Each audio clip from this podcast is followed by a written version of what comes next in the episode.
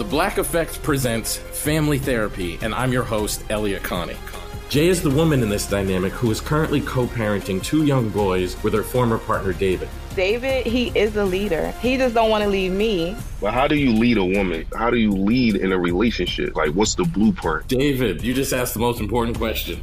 Listen to Family Therapy on the Black Effect Podcast Network, iHeartRadio app, Apple Podcasts, or wherever you get your podcasts. My whole life, I've been told this one story about my family, about how my great great grandmother was killed by the mafia back in Sicily. I was never sure if it was true, so I decided to find out. And even though my Uncle Jimmy told me I'd only be making the vendetta worse, I'm going to Sicily anyway. Come to Italy with me to solve this hundred year old murder mystery. Listen to The Sicilian Inheritance on the iHeartRadio app, Apple Podcasts, or wherever you get your podcasts. Get emotional with me, Radhi Devlukia, in my new podcast, A Really Good Cry. We're going to be talking with some of my best friends. I didn't know we were going to go there on I'm this. go there on this people that I admire. When we say listen to your body, really tune into what's going on. Authors of books that have changed my life. Now you're talking about sympathy, which is different than empathy, Yeah. right? Never forget, it's okay to cry as long as you make it a really good one. Listen to A Really Good Cry with Radhi Devlukia on the iHeartRadio app, Apple Podcasts, or wherever you get your podcasts.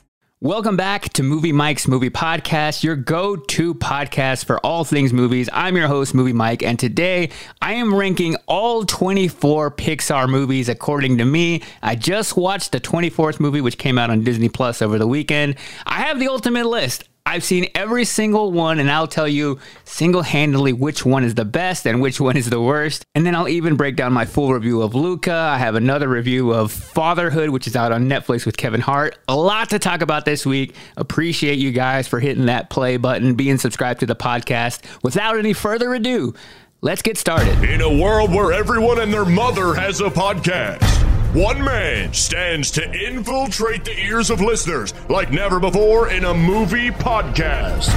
A man with so much movie knowledge, he's basically like a walking IMDb with glasses. From the Nashville Podcast Network, this is Movie Mike's Movie Podcast. I am a huge Pixar fan. I think of any movie studio aside from Marvel, it's the only one that I've watched every single movie they've put out because they don't really put out a bad movie.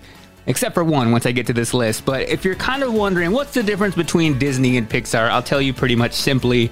Well, back in 2006, Disney bought Pixar. But before that, Pixar was its own animation studio, which was heavily into computer animation before anybody else. Toy Story, the very first one, they were the first ones to do it and really the pioneers with that. When it comes to overall subject matter, I feel like Pixar movies are more the movies that make you feel. They're the movies now that we kind of see as kids' movies that adults also enjoy. And Disney has been just around forever. And when you kind of differentiate the two, Disney sometimes would you know, bring to life fairy tales that were stories that already existed. And they were more about, you know, heroes and princesses. That's kind of Disney's lane. And Pixar comes in kind of humanizing animation and giving them real life problems. And a lot of the things they encounter are things that we also encounter in our lives. And there's not necessarily a villain all the time. I'd say it's more just real life situations that make us feel and kind of giving human elements to things you wouldn't really think that would have human elements like your emotions have emotions or toys have emotions. It's giving emotions to things, the things that pull at our heartstrings. It's kind of how Pixar is differentiated. And also when it comes to the music, a lot of the times the Disney movies are a lot more music. They'll just burst out into songs randomly. It's a lot less frequent in Pixar movies when really it's more so kind of the basis of a Pixar movie where music is important to them, but they're not always musicals. Although since Disney did buy Pixar back in 2006,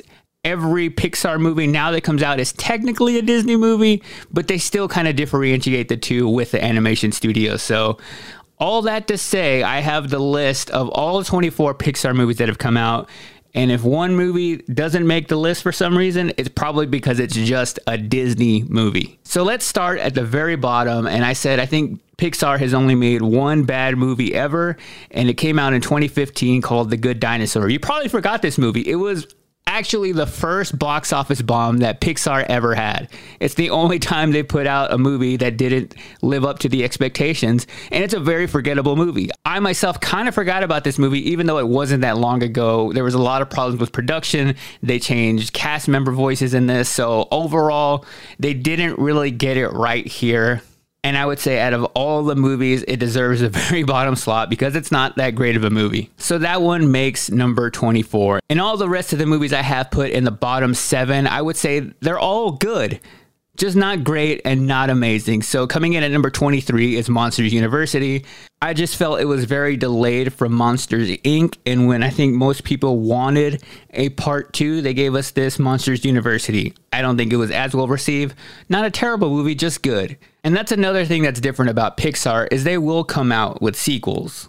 You don't see a whole lot of sequels of Disney movies aside from Frozen 2. Very early in the day, they would kind of just make those the straight to VHS or straight to DVD kind of movies, but Pixar goes all out and they'll give you multiple sequels. And speaking of sequels, I kind of grouped these two together because I felt a little bit they're a little forgettable, and I'm not even a fan of really the first one in this series. But I put at 22 Cars 3, which came out in 2017, and then at 21 I put Cars 2, which came out in 2011. I feel like all the Cars movies are basically the exact same kind of movie, but also a little bit for me is kind of when I checked out of Pixar's when the first Cars movie came out. I just was never that interested in them, and I didn't really like the idea of just cars coming to life. I felt like they could have been more creative with that. So I put those at 21 and 22 respectively. At number two, I went with Onward, which came out last year, and actually the very last movie I saw in theaters. I think I was expecting a lot more from this movie while it had that kind of Magic the Gathering, mystical quest type of vibe. I just think overall the story wasn't as emotional as I was looking for. I didn't really love the characters in this, even though I thought Tom Holland and Chris Pratt were a great pairing. They just didn't really get it to that next level. So it kind of fit in this bottom seven. So I went with Onward at 20. And number 19, I went with Toy Story 4, which came out back in 2019. The reason I put this one so low is because I don't think this movie needed to be made it kind of felt a little bit tacked on to the Toy Story franchise. They don't really develop anything that makes you want to know more about Toy Story in this one. It was really just that now as an adult, I was able to go watch a Toy Story movie in theaters and experience that again. But man, they should have just left it a trilogy. I think the only thing that was cool to see in Toy Story 4 is how advanced they were able to get the animation with Woody and with Buzz Lightyear. They were able to take it up such a high level from the very first original. So to be able to see the comparison between Toy Story 1 and Toy Story 4 was pretty cool. Other than that, didn't really need to see that movie. Rounding out the bottom seven, at number 18 is Brave from 2012. I just also felt like this was a little bit of a forgettable Pixar movie.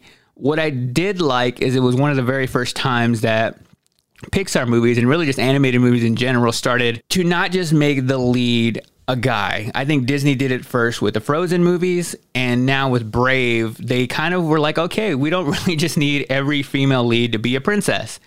They can do other things, they can be heroic as well. So, on that front, I thought this was a really great direction for Pixar. Overall, the movie just wasn't one of my favorites, so I put that one at number 18, rounding out the bottom seven. Let's get into now the middle seven, so number 17 through 11, which I feel all of these are great. Like, without a doubt, these movies can all stand on their own. I don't think they're all out classics. I just think these perfectly embody what Pixar movies are when it comes to animation and story and overall I just don't think these have the longevity that the top 10 will have. So at number 17, I put Incredibles 2, which came out in 2018. Again, I felt a little bit like Pixar was doing the thing where they're like, okay, all the kids who watch this movie are now adults and we're going to kind of reintroduce this again. I wanted this one like maybe two years after the original came out because I feel like that's when this movie needed to be made. But overall, it was a solid addition into the incredible story, but I just couldn't rank it any higher. Kind of along those same lines, at number 16, I went with Finding Dory, which came out in 2016, which was almost an equally entertaining adventure as Finding Nemo. It was just a lot more Dory than I was wanting, and there was nothing super different between Finding Dory and Finding Nemo that I don't think when you go back and watch one of those movies, you're going to pick Finding Dory ever over Finding Nemo. So I put that one at number 16. At number 15, you got to go with Cars that came out in 2006. I felt like Cars really kind of cemented Pixar's name in the game in the mid 2000s.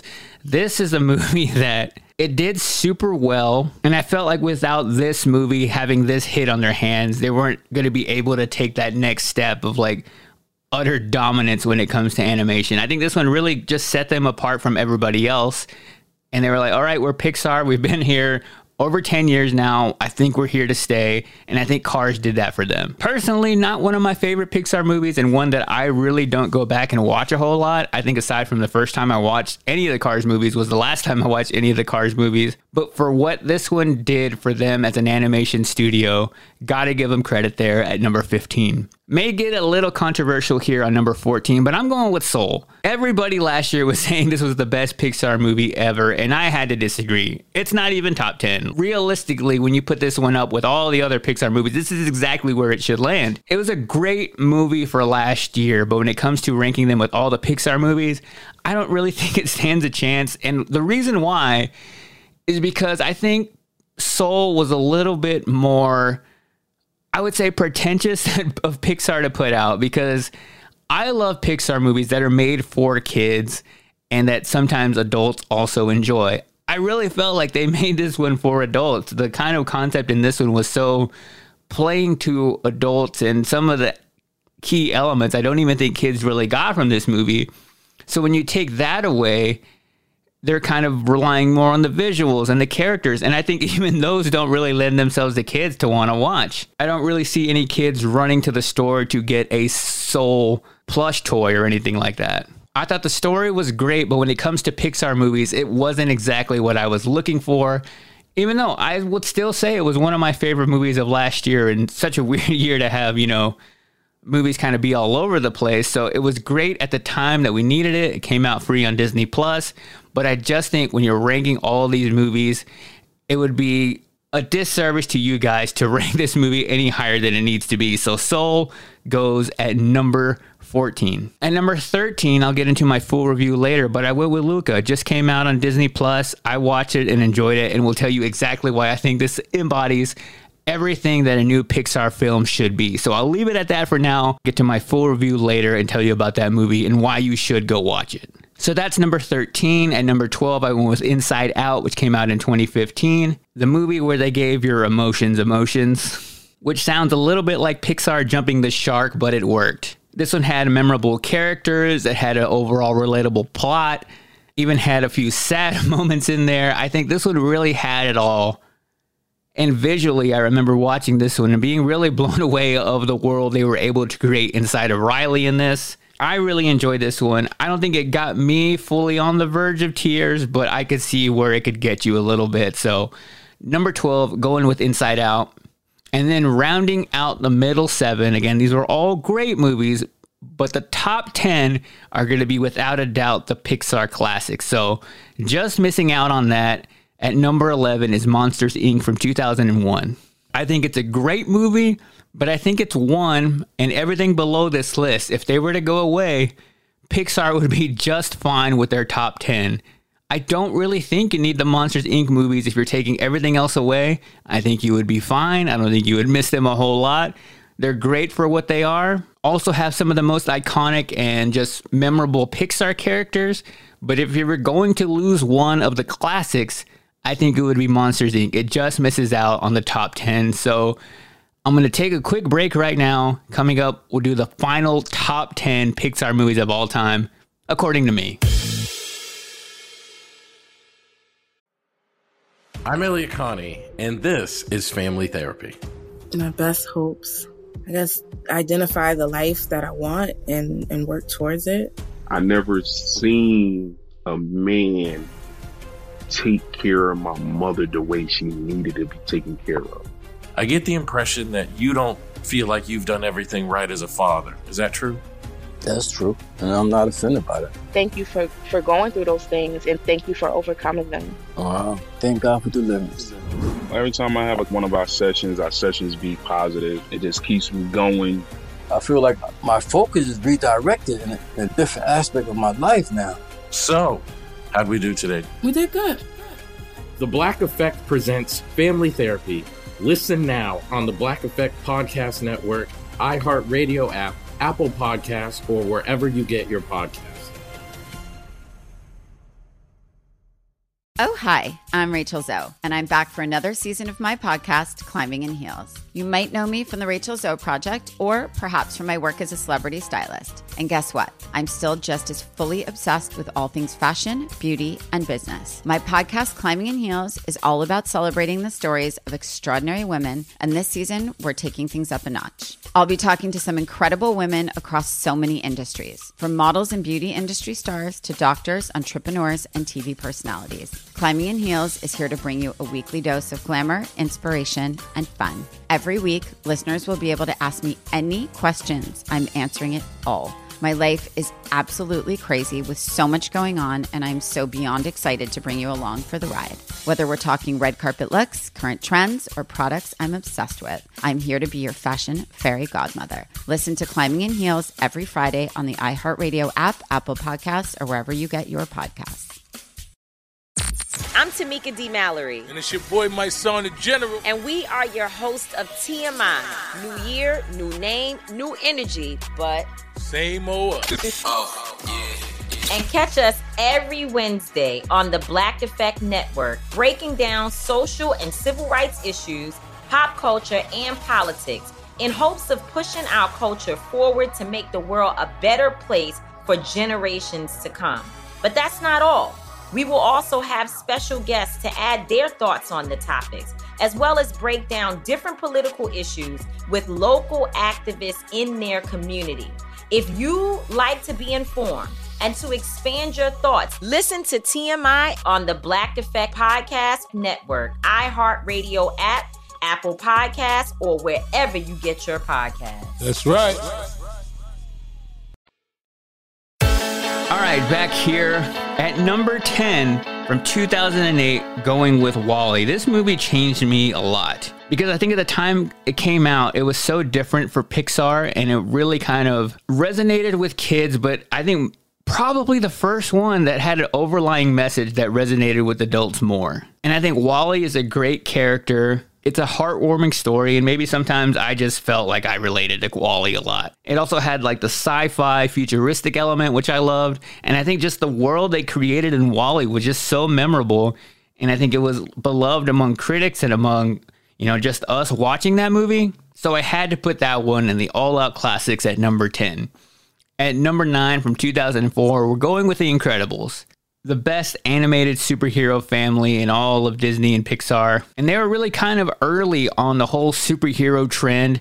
And they were able to make it a family movie. And it really is overall just the perfect movie. You can't really touch the first Incredibles. And for really a superhero movie not being such a novel or new concept, they were able to make it in a way that I was like, okay, this is amazing and I want to see more. And it was a long time before we got The Incredibles 2, but I think without a doubt, this one is a classic. So that one's at number nine. At number eight, got to put A Bug's Life from 1998. This was an earlier on one, but I think this was one that really resonated with me as a kid of kind of identifying with someone who was completely different and kind of had off the wall kind of ideas that other people kind of shook their heads at. And it's also just a full on kids movie. I also like that the story itself got a little bit dark in there with the grasshoppers wanting to kill the ants it was a little bit darker of a tone than you were used to seeing in an animated movie. There was very kind of dark parts in the movie where you're like, "Oh man, is he about to kill this ant? Like, what's happening here?"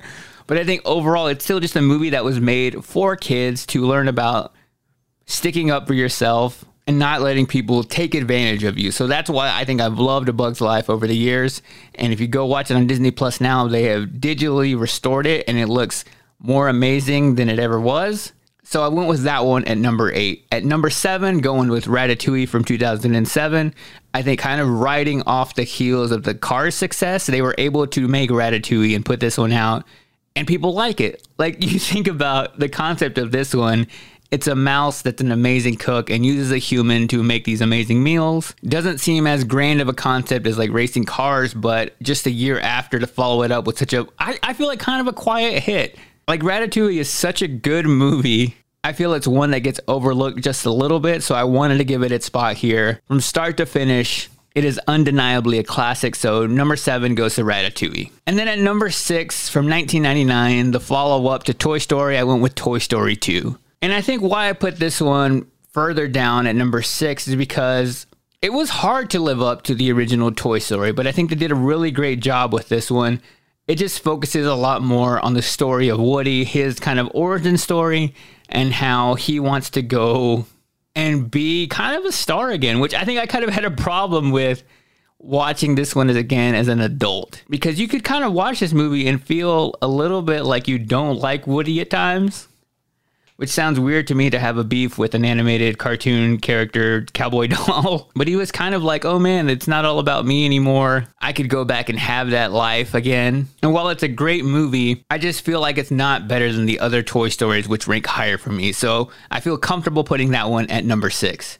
Into the top five now, the all out best of the best Pixar movies. And at number five, I went with Up from 2009. Visually, I think the best Pixar movie from the animation to just the balloons to Russell and Carl, who are such an unlikely duo. All the things about this movie you don't think would work together, but it's just so kind of off the wall and out there that I think it's great. The story is amazing. I don't think the intro to this movie is as emotional and sad as other people have said, but I respect that. And it's one of the only Pixar movies that I've seen multiple times in theaters, so I had to put this one at number five as one of my favorites. Following up that with number four, I went with Coco from 2017. I think this one really kind of blended music and animation and a great story together that hadn't been done in a while. And not only that, I think this is when Pixar also, you know, just kind of started to become more diverse as a Mexican American myself, I thought it was really cool to see that represented and have a Pixar character, you know, speaking Spanish. But unlike Up, this is one that actually got me emotional when if you haven't seen it, well, it gets emotional. And if you're needing to cry, I would say go watch Coco. At number three from 2010, I put Toy Story 3. I just thought it was the ultimate ending, what should have been a trilogy. Everything about this movie, the perfect follow up from part two, where I think Toy Story 2 kind of went in a different direction, telling a whole different story. I felt like part 3 was the continuation of part 1, bringing Andy back into play, bringing his mom, sister, and even the dog back into play. And also at a time where all the people who watched the original Toy Story as kids were now adults and kind of experiencing this with Andy. Everything about this was just perfect timing. It came out at the right time. I thought Lotso was a great introduction as a villain. Like a lot of these Toy Stories really haven't had a villain aside from, you know, Sid and the dog. They also brought a lot more humor into this one. All the original voices were back. And of course, the emotional ending, which I don't remember completely crying at, but I definitely had a tear in my eye. So at number three, perfectly fitting, it went with Toy Story 3. And at number two, from 2003, I went with Finding Nemo, one of the biggest adventures in all of Pixar a movie that I've seen time after time after time again and don't get tired of it. The only hard part about Finding Nemo for me now is I saw this TikTok the other day, and it's that kids now look at Finding Nemo, which came out in 2003. So if this movie came out now, it would be like an 80s movie then. So we look now to Finding Nemo in 2021 as somebody in 2003 looked at a movie like Back to the Future, which I just thought was kind of weird to me because I still think that all these movies like Finding Nemo came out 10 years ago when realistically it's almost 20 years ago. So sorry if you're listening, I didn't mean to make you feel old, but that is the realization of Finding Nemo. But all that aside, it's a great movie, one of the best. But not the best overall because at number one, I had to go with the OG, the very first Pixar movie from 1995 the first one to use the animated computer technology, the one that started it all, the original Toy Story. Not only the perfect Pixar movie, but maybe one of the most perfect movies to ever come out. From start to finish, from minute one to minute 90, it is really just an all out classic. There's nothing wrong about this movie. It's created not one, not two, not three, but multiple iconic characters that we all wanted to go to Walmart immediately and get a toy of. You have the best voices with Tom Hanks and Tim Allen and you know countless others who have joined the Toy Story cast, but really in this very first one is when they got it completely right. And a movie that really took forever to make. Like I've seen that Tom Hanks was reading Woody lines back in the early 90s. And it was really the first Pixar movie that kind of set the bar for how advanced and how much detail they were going to put into all their animation, which is why they stand apart, which is why their movies look so much different because they not only tell great stories, but they also just use groundbreaking technology to bring these stories to life. And, you know, it's such intricate detail from their hands to the, you know, head movements to the way they walk. There's just so much detail into this that I would love to just talk to somebody who works on Pixar about these movies, which hopefully I can line that up someday. But I just think nothing has really touched the very first Toy Story, even though it was so early on in the technology that they've, you know, been able to make everything look better. But I think when it comes to what a movie makes you feel, they haven't really completely matched the magic that was Toy Story 1. So I think that is just undeniably, without a doubt, the best Pixar movie of all time. And if you don't believe so, well, that's just my opinion. All right, but with all that to say, got a full review of Luca coming up just after this, and then a review of another new Netflix movie called Fatherhood with Kevin Hart. So hang out for that. I'm Elliott Connie, and this is Family Therapy. My best hopes. I guess identify the life that I want and, and work towards it. I never seen a man take care of my mother the way she needed to be taken care of. I get the impression that you don't feel like you've done everything right as a father. Is that true? That's true. And I'm not offended by that. Thank you for, for going through those things and thank you for overcoming them. Wow. Thank God for the deliverance. Every time I have like one of our sessions, our sessions be positive. It just keeps me going. I feel like my focus is redirected in a, in a different aspect of my life now. So, how'd we do today? We did good. The Black Effect presents Family Therapy. Listen now on the Black Effect Podcast Network, iHeartRadio app, Apple Podcasts, or wherever you get your podcasts. I'm Tamika D. Mallory. And it's your boy, my son, the general. And we are your host of TMI. New year, new name, new energy, but same old. oh, yeah. And catch us every Wednesday on the Black Effect Network, breaking down social and civil rights issues, pop culture, and politics in hopes of pushing our culture forward to make the world a better place for generations to come. But that's not all. We will also have special guests to add their thoughts on the topics, as well as break down different political issues with local activists in their community. If you like to be informed and to expand your thoughts, listen to TMI on the Black Effect Podcast Network, iHeartRadio app, Apple Podcasts, or wherever you get your podcasts. That's right.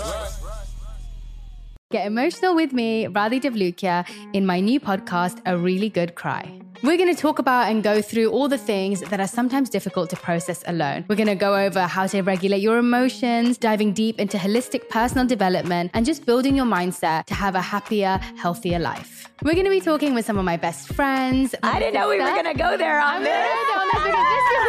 People that I admire. When we say listen to your body, really tune into exactly. what's going on. Authors of books that have changed my life. Now you're talking about sympathy, right. which is different than empathy, yeah. right? And basically have conversations that can help us get through this crazy thing we call life. I already believe in myself. I already yeah. see myself. And so when people give me an opportunity, I'm just like, oh, great, you see me too. We'll laugh together, we'll cry together, and find a way through all of our emotions. Never forget, it's okay to cry as long as you make it a really good one. Listen to A Really Good Cry with Radhi Devlukia on the iHeartRadio app, Apple Podcasts, or wherever you get your podcasts. All right, let's get into a couple movie reviews now. First up, let's talk about Luca, which is the brand new Disney movie available on Disney Plus. Not only that, they don't charge you that 30 bucks anymore for this one. It's just free if you already subscribe to it. If you haven't seen or heard about this movie yet, here's just a little bit of the trailer. Have you ever gone to the human town? Yeah. I'm kind of an expert.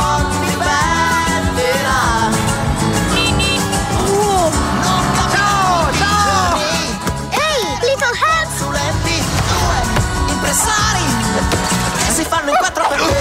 Someone got lucky today. Hmm? So the spoiler-free review of this, the movie is about a kid named Luca who is a sea monster. He lives in the sea with his parents and his family. And he's getting very curious that he wants to go above the surface, but his parents, you know, kind of along the same lines of Finding Nemo, they want him to stay at home, they don't want him venturing out. And then one day he's kind of exploring and he sees some things that, you know, some fishermen dropped from the surface, fell down. He gets curious about them and he meets a friend. His friend takes him to the surface, and once they come out of the water, they find out that they changed from sea monsters to humans. And with his friend Roberto, they go on an adventure in this town nearby, but unfortunately, this town has been hunting sea monsters, and that's kind of their whole thing. So they're having to disguise themselves while getting into some fun and overall trying to live out their mission above the sea. So it's overall a story about friends and kind of accepting people for being different. And why I think this really kind of embodies everything a Pixar movie should be is one, the animation is amazing. I thought these characters look exactly what you want a Pixar character to look like. And they get into some really intricate details with the underwater stuff, which I think underwater animation just looks amazing. Like all the, I think that's why I love Finding Nemo so much because it's a world that we ourselves don't really get to discover or explore in any way. And when they kind of show those elements of this, I was full on in that. And then kind of blending that from going from under the water to above the surface to on land. I thought visually that was just a great kind of contrast between all the elements in this. And I think they got it all completely well. And it's also just very memorable characters. I think Luca and Alberto in this are just a really great team. And just knowing their friendship as kids, I think if I was watching this as a kid, I would really love that kind of aspect. And also along those same lines is it's kind of diverse here. It takes place in a city in Italy, and you get those kind of aspects of learning a little bit about a different culture, and it's just kind of refreshing to see it take place in somewhere different. And also why I think this is the perfect Pixar movies because you kind of learn a little bit about, you know, life in this movie and about why you shouldn't judge people and why you shouldn't be a bully. So I think it's a great message for kids to watch, but as an adult, you'll also like it as well. I feel like it's a big adventure with fun animation and really great characters. So overall, I would give this one 4 out of 5 sea monsters, and the beauty of it is you don't have to pay any more extra to watch it on Disney Plus. I just think it's one of the more novel things that Pixar has done in a while, so I really enjoyed it. And speaking of things you can watch streaming right now, I want to talk about the new Kevin Hart movie called Fatherhood, which is on Netflix, came out over Father's Day weekend, which I'll explain how I feel about that first of all. But if you haven't heard or seen this movie yet, here's just a little bit of the trailer. Excuse me. She's been like crying for hours. Sorry, but this is a group for new mothers. On that sign out there, it says parents. I'm a parent and I don't know what the hell I'm doing. Girl's got some stuff flying out her ass, so she can either hit you with a streamer or she'll buckshot you. It's a quick whop. I need help. So again, I'll keep this one spoiler free, and this first thing may sound like a spoiler, but it's not because it happens in the trailer. Also happens within the first five minutes of the movie, and really what the whole thing is about. But it's about a father played by Kevin Hart who has to bring up his daughter as a single father after his wife unexpectedly passes away during labor, or like right after. And you'll learn about their relationship and how he kind of goes on to live and wants to take care of his daughter on his own while his kind of family is pressuring him to move back home to Minnesota so he can be around family and not have to do it all alone. But he really just wants to prove to himself that he can do it. He also kind of wants to honor his wife and really be the ultimate dad in this movie. And it's a bit of a departure I felt for Kevin Hart, who I like his stand up. I like his movies all right, but I feel like some of his comedies are kind of so off the wall that you really don't know what you're going to get when you go to watch a Kevin Hart comedy. It could be great or it could be almost cringy and just a flop. But with this one, he really kind of played the lines of having a touch of humor, but also some a little bit more of a serious side of him. Like he shed some tears in this movie and it was believable, which was cool to see from Kevin Hart. And the comedy, I would say, in this is a lot more subtle. I almost felt like it was a Judd Apatow style movie, like Funny People or like This Is 40, kind of along those lines of comedy where it's not all full out jokes, but it's kind of the situations they're in and the way Kevin Hart just just says things that makes it funny. So I think him himself is a really funny person. And while he's not going full out trying to be Kevin Hart, the funny stand up guy in this, I think that's why it works so well. And it's also a movie that'll make you a little bit emotional, especially from that very opening scene and feeling that way. And I was watching it with my wife of like, man, like I could only imagine what it would be like to lose somebody in that instance and just be you and the child that you're going to try to, you know, raise now on your own. You had no idea that was going to happen. So I think just that element made it, I felt like something I hadn't seen in a while, but almost like a story that's kind of so simple to tell that I'm surprised somebody hasn't made a movie like this. I think my only issue with it is that it came out over Father's Day weekend, and I have this weird thing of like associating, you know, things to release around like this perfect time. And I feel like people now will associate this with like, oh, this came out over Father's Day weekend, we should watch it now. But maybe like next weekend, you might not want to watch it because you think you missed out on it. I think this movie could have had a bigger chance to been a little bit more of a staple in his career than to come out now because I think it's such a kind of departure for him. It's really a great example of how serious of an actor he can be. And now he has kind of more layers and more of a range than you kind of expect from Kevin Hart that I think it's a little bit overshadowed that it came out as just a Father's Day movie. I think it's more than that. I think he did such a great job in this that it kind of needs to be showcased a little bit more. But if you, you know, click your Netflix on right now, it will be that top movie. So I just hope more people watch this now and even like a week or two, you know, down the road from now. That's my only issue with it coming out right now. That I just hope it doesn't deter people away from watching it later. Because I know I'm like that. I will not watch a movie that I feel like I missed the train on. I would also say a solid four out of five. Let's go diapers. But if you're looking for a good dramedy to watch, you know, a drama comedy, I would say just check out Fatherhood on Netflix. I'll get into a little bit of movie news here now. I saw this article come out this week that had me thinking. It was saying that experts think that the quality of movies is diminishing because of streaming. That basically that movies don't have to be as good right now because they're going to streaming services, people are watching them at homes and the appeal of having a movie to get people out to the theater is kind of going away. Therefore, just overall making the quality of films worse. And this is according to the Wall Street Journal, which I just don't think is true. I think the way we kind of take in movies now has changed, but I think the quality is still there. I think really what they kind of missed out on in this article is you experience a movie a little bit different at home, which I've kind of come to know from the past year and a half. I haven't been into a movie theater. So I don't think it's the quality of movies really being lessened. I think the experience is a little bit less in watching them at home. And I was one very early on. Like I love it. I love watching movies at home and being able to click it and it's there. But I find overall sometimes it's hard to keep that same attention at home. Movies I otherwise would have been completely entertained with and you know had no distractions in a movie theater if I get a little bit, you know, it slows down just a little bit, I'll hop on my phone or I'll kind of get distracted a bit, doze off a little bit. I think really that kind of plays into a factor of movies not seeming like they're as great as home. Also, I feel like we have so many choices to pick from at home that sometimes when you click something on within the first 20 minutes, you're wondering, should I be watching this? Should I be watching something else? Should I switch to a TV show? Should I, you know, pick a different movie? It's kind of the struggling with all the choices and feeling like you picked the right thing and you're investing your time, the two hours on it. I think that kind of takes into effect a little bit as well. But they also broke down that all the Netflix movies that have come out have the worst scores among critics on like Rotten Tomatoes and Metacritic. And on the other hand, that Disney movies have the best ratings so far, but just overall the less amount of movies. And what they're trying to say is that Netflix is basically just relying that you pay for that subscription fee every single month, and after they get that, they're kind of good to put out whatever.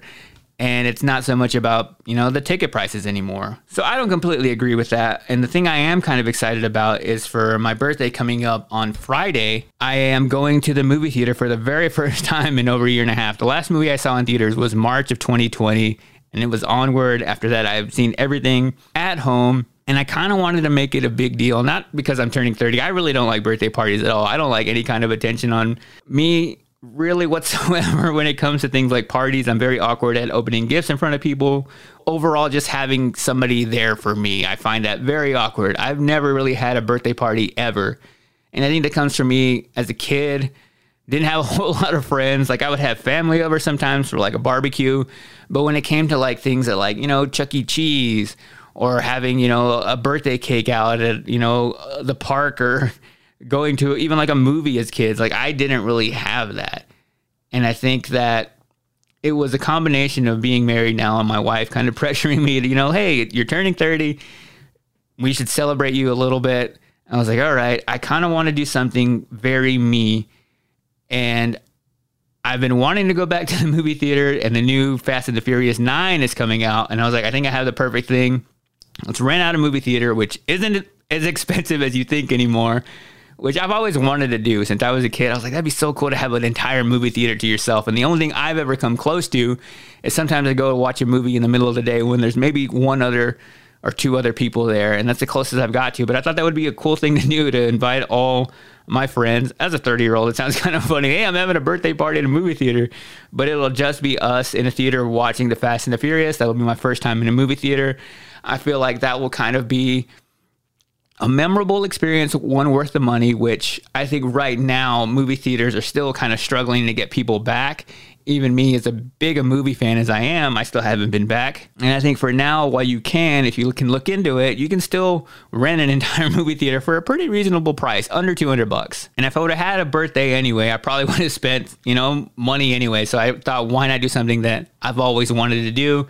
That's why I did it. So next week there will be a full review of the brand new Fast and the Furious movie. And it'll be the, one of the first movies I've actually gone to a theater to see in a very long time. So we'll see if my review changes at all. So that is the movie news and my personal news for this week. And before I hop out of here, I got to give my shout out of the week, which I do every single week, shouting out one of you guys who listen every single week. And you tweet me at Mike Distro, you send me a DM on Instagram or comment over on the Facebook page, or send me an email at moviemiked at gmail.com. And this one actually comes to us from Twitter from at Stan Eastern, aka Steve. And he says, Every year, my wife, who hates scary movies, takes a spa day with her mom, and I use that time to binge horror films from the last year. What do you think I should watch that came out in the last 18 months or so at Mike Distro? First of all, I love that you do this, Steve. Like, my wife, too, hates scary movies, and I think whenever I get a chance to watch something scary by myself, I want to pick the right one because I know I don't get to watch them very often. And I think there have been some great scary movies in the last year. So, what I recommended to Steve and anybody else looking for horror movie recommendations that came out recently, at number one, I went with The Invisible Man that came out in 2020. A movie I thought was going to be a little bit cheesy. I thought it was going to be like Hollow Man essentially, but they actually were able to make this one very convincing and very scary. It's not only like a horror movie, but also like a psychological thriller. So I think that's a really great one to check out. Another one I loved was Hashtag Alive that came out also in 2020 on Netflix. I think the ultimate zombie movie, one of the best ones I've seen in a while. It is a Korean film, so there is some subtitles, but I think that takes nothing away from this movie. If anything, it kind of makes it more scary because you're paying a lot more attention to that. And then the third one I recommended was Midsommar, which actually came out in 2019, but I watched it within the last year and if you haven't seen this one, I think it'll really rattle you. It's not overall a horror movie. It's just very disturbing and a movie I felt like I shouldn't be watching at the time because it was so weird and creepy. And the images in this movie kind of stuck with me for probably the last few days after I watched it. So if you haven't seen that one, it's spelled like Midsommar, M I D S O M M A R if you're looking for that, but it's an A24 film and I think you'll watch that movie and then question life after it, or question whether going on a sketchy trip. So, those are my three recommendations to Steve. I also asked him to follow up on that, so hopefully, we'll get some reviews from Steve on whether or not he liked those movies. And let me know if you end up watching those or any of the movies I ever talk about on this podcast because I love that you guys listen and that sometimes take my recommendations. I hope I don't disappoint you in any way or lead you astray on any of my picks, but appreciate you guys for being subscribed to the podcast. Shout out to the Monday morning crew who listens on release day when these come out on Mondays. I see your tweets, I see your DMs. Appreciate you guys. And until next week, later. The Black Effect presents Family Therapy, and I'm your host, Elliott Connie. Jay is the woman in this dynamic who is currently co parenting two young boys with her former partner, David. David, he is a leader. He just don't want to leave me. But how do you lead a woman? How do you lead in a relationship? Like, what's the blueprint? David, you just asked the most important question. Listen to Family Therapy on the Black Effect Podcast Network, iHeartRadio app, Apple Podcasts, or wherever you get your podcasts. My whole life, I've been told this one story about my family, about how my great great grandmother was killed by the mafia back in Sicily. I was never sure if it was true, so I decided to find out. And even though my Uncle Jimmy told me I'd only be making the vendetta worse, I'm going to Sicily anyway. Come to Italy with me to solve this 100 year old murder mystery. Listen to The Sicilian Inheritance on the iHeartRadio app, Apple Podcasts, or wherever you get your podcasts. Get emotional with me, Radhi Devlukia, in my new podcast, A Really Good Cry. We're going to be talking with some of my best friends. I didn't know we were going to go there on this. People that I admire. When we say listen to your body, really tune into what's going on. Authors of books that have changed my life. Now you're talking about sympathy, which is different than empathy, Yeah. right? Never forget, it's okay to cry as long as you make it a really good one. Listen to A Really Good Cry with Radhi Devlukia on the iHeartRadio app, Apple Podcasts, or wherever you get your podcasts.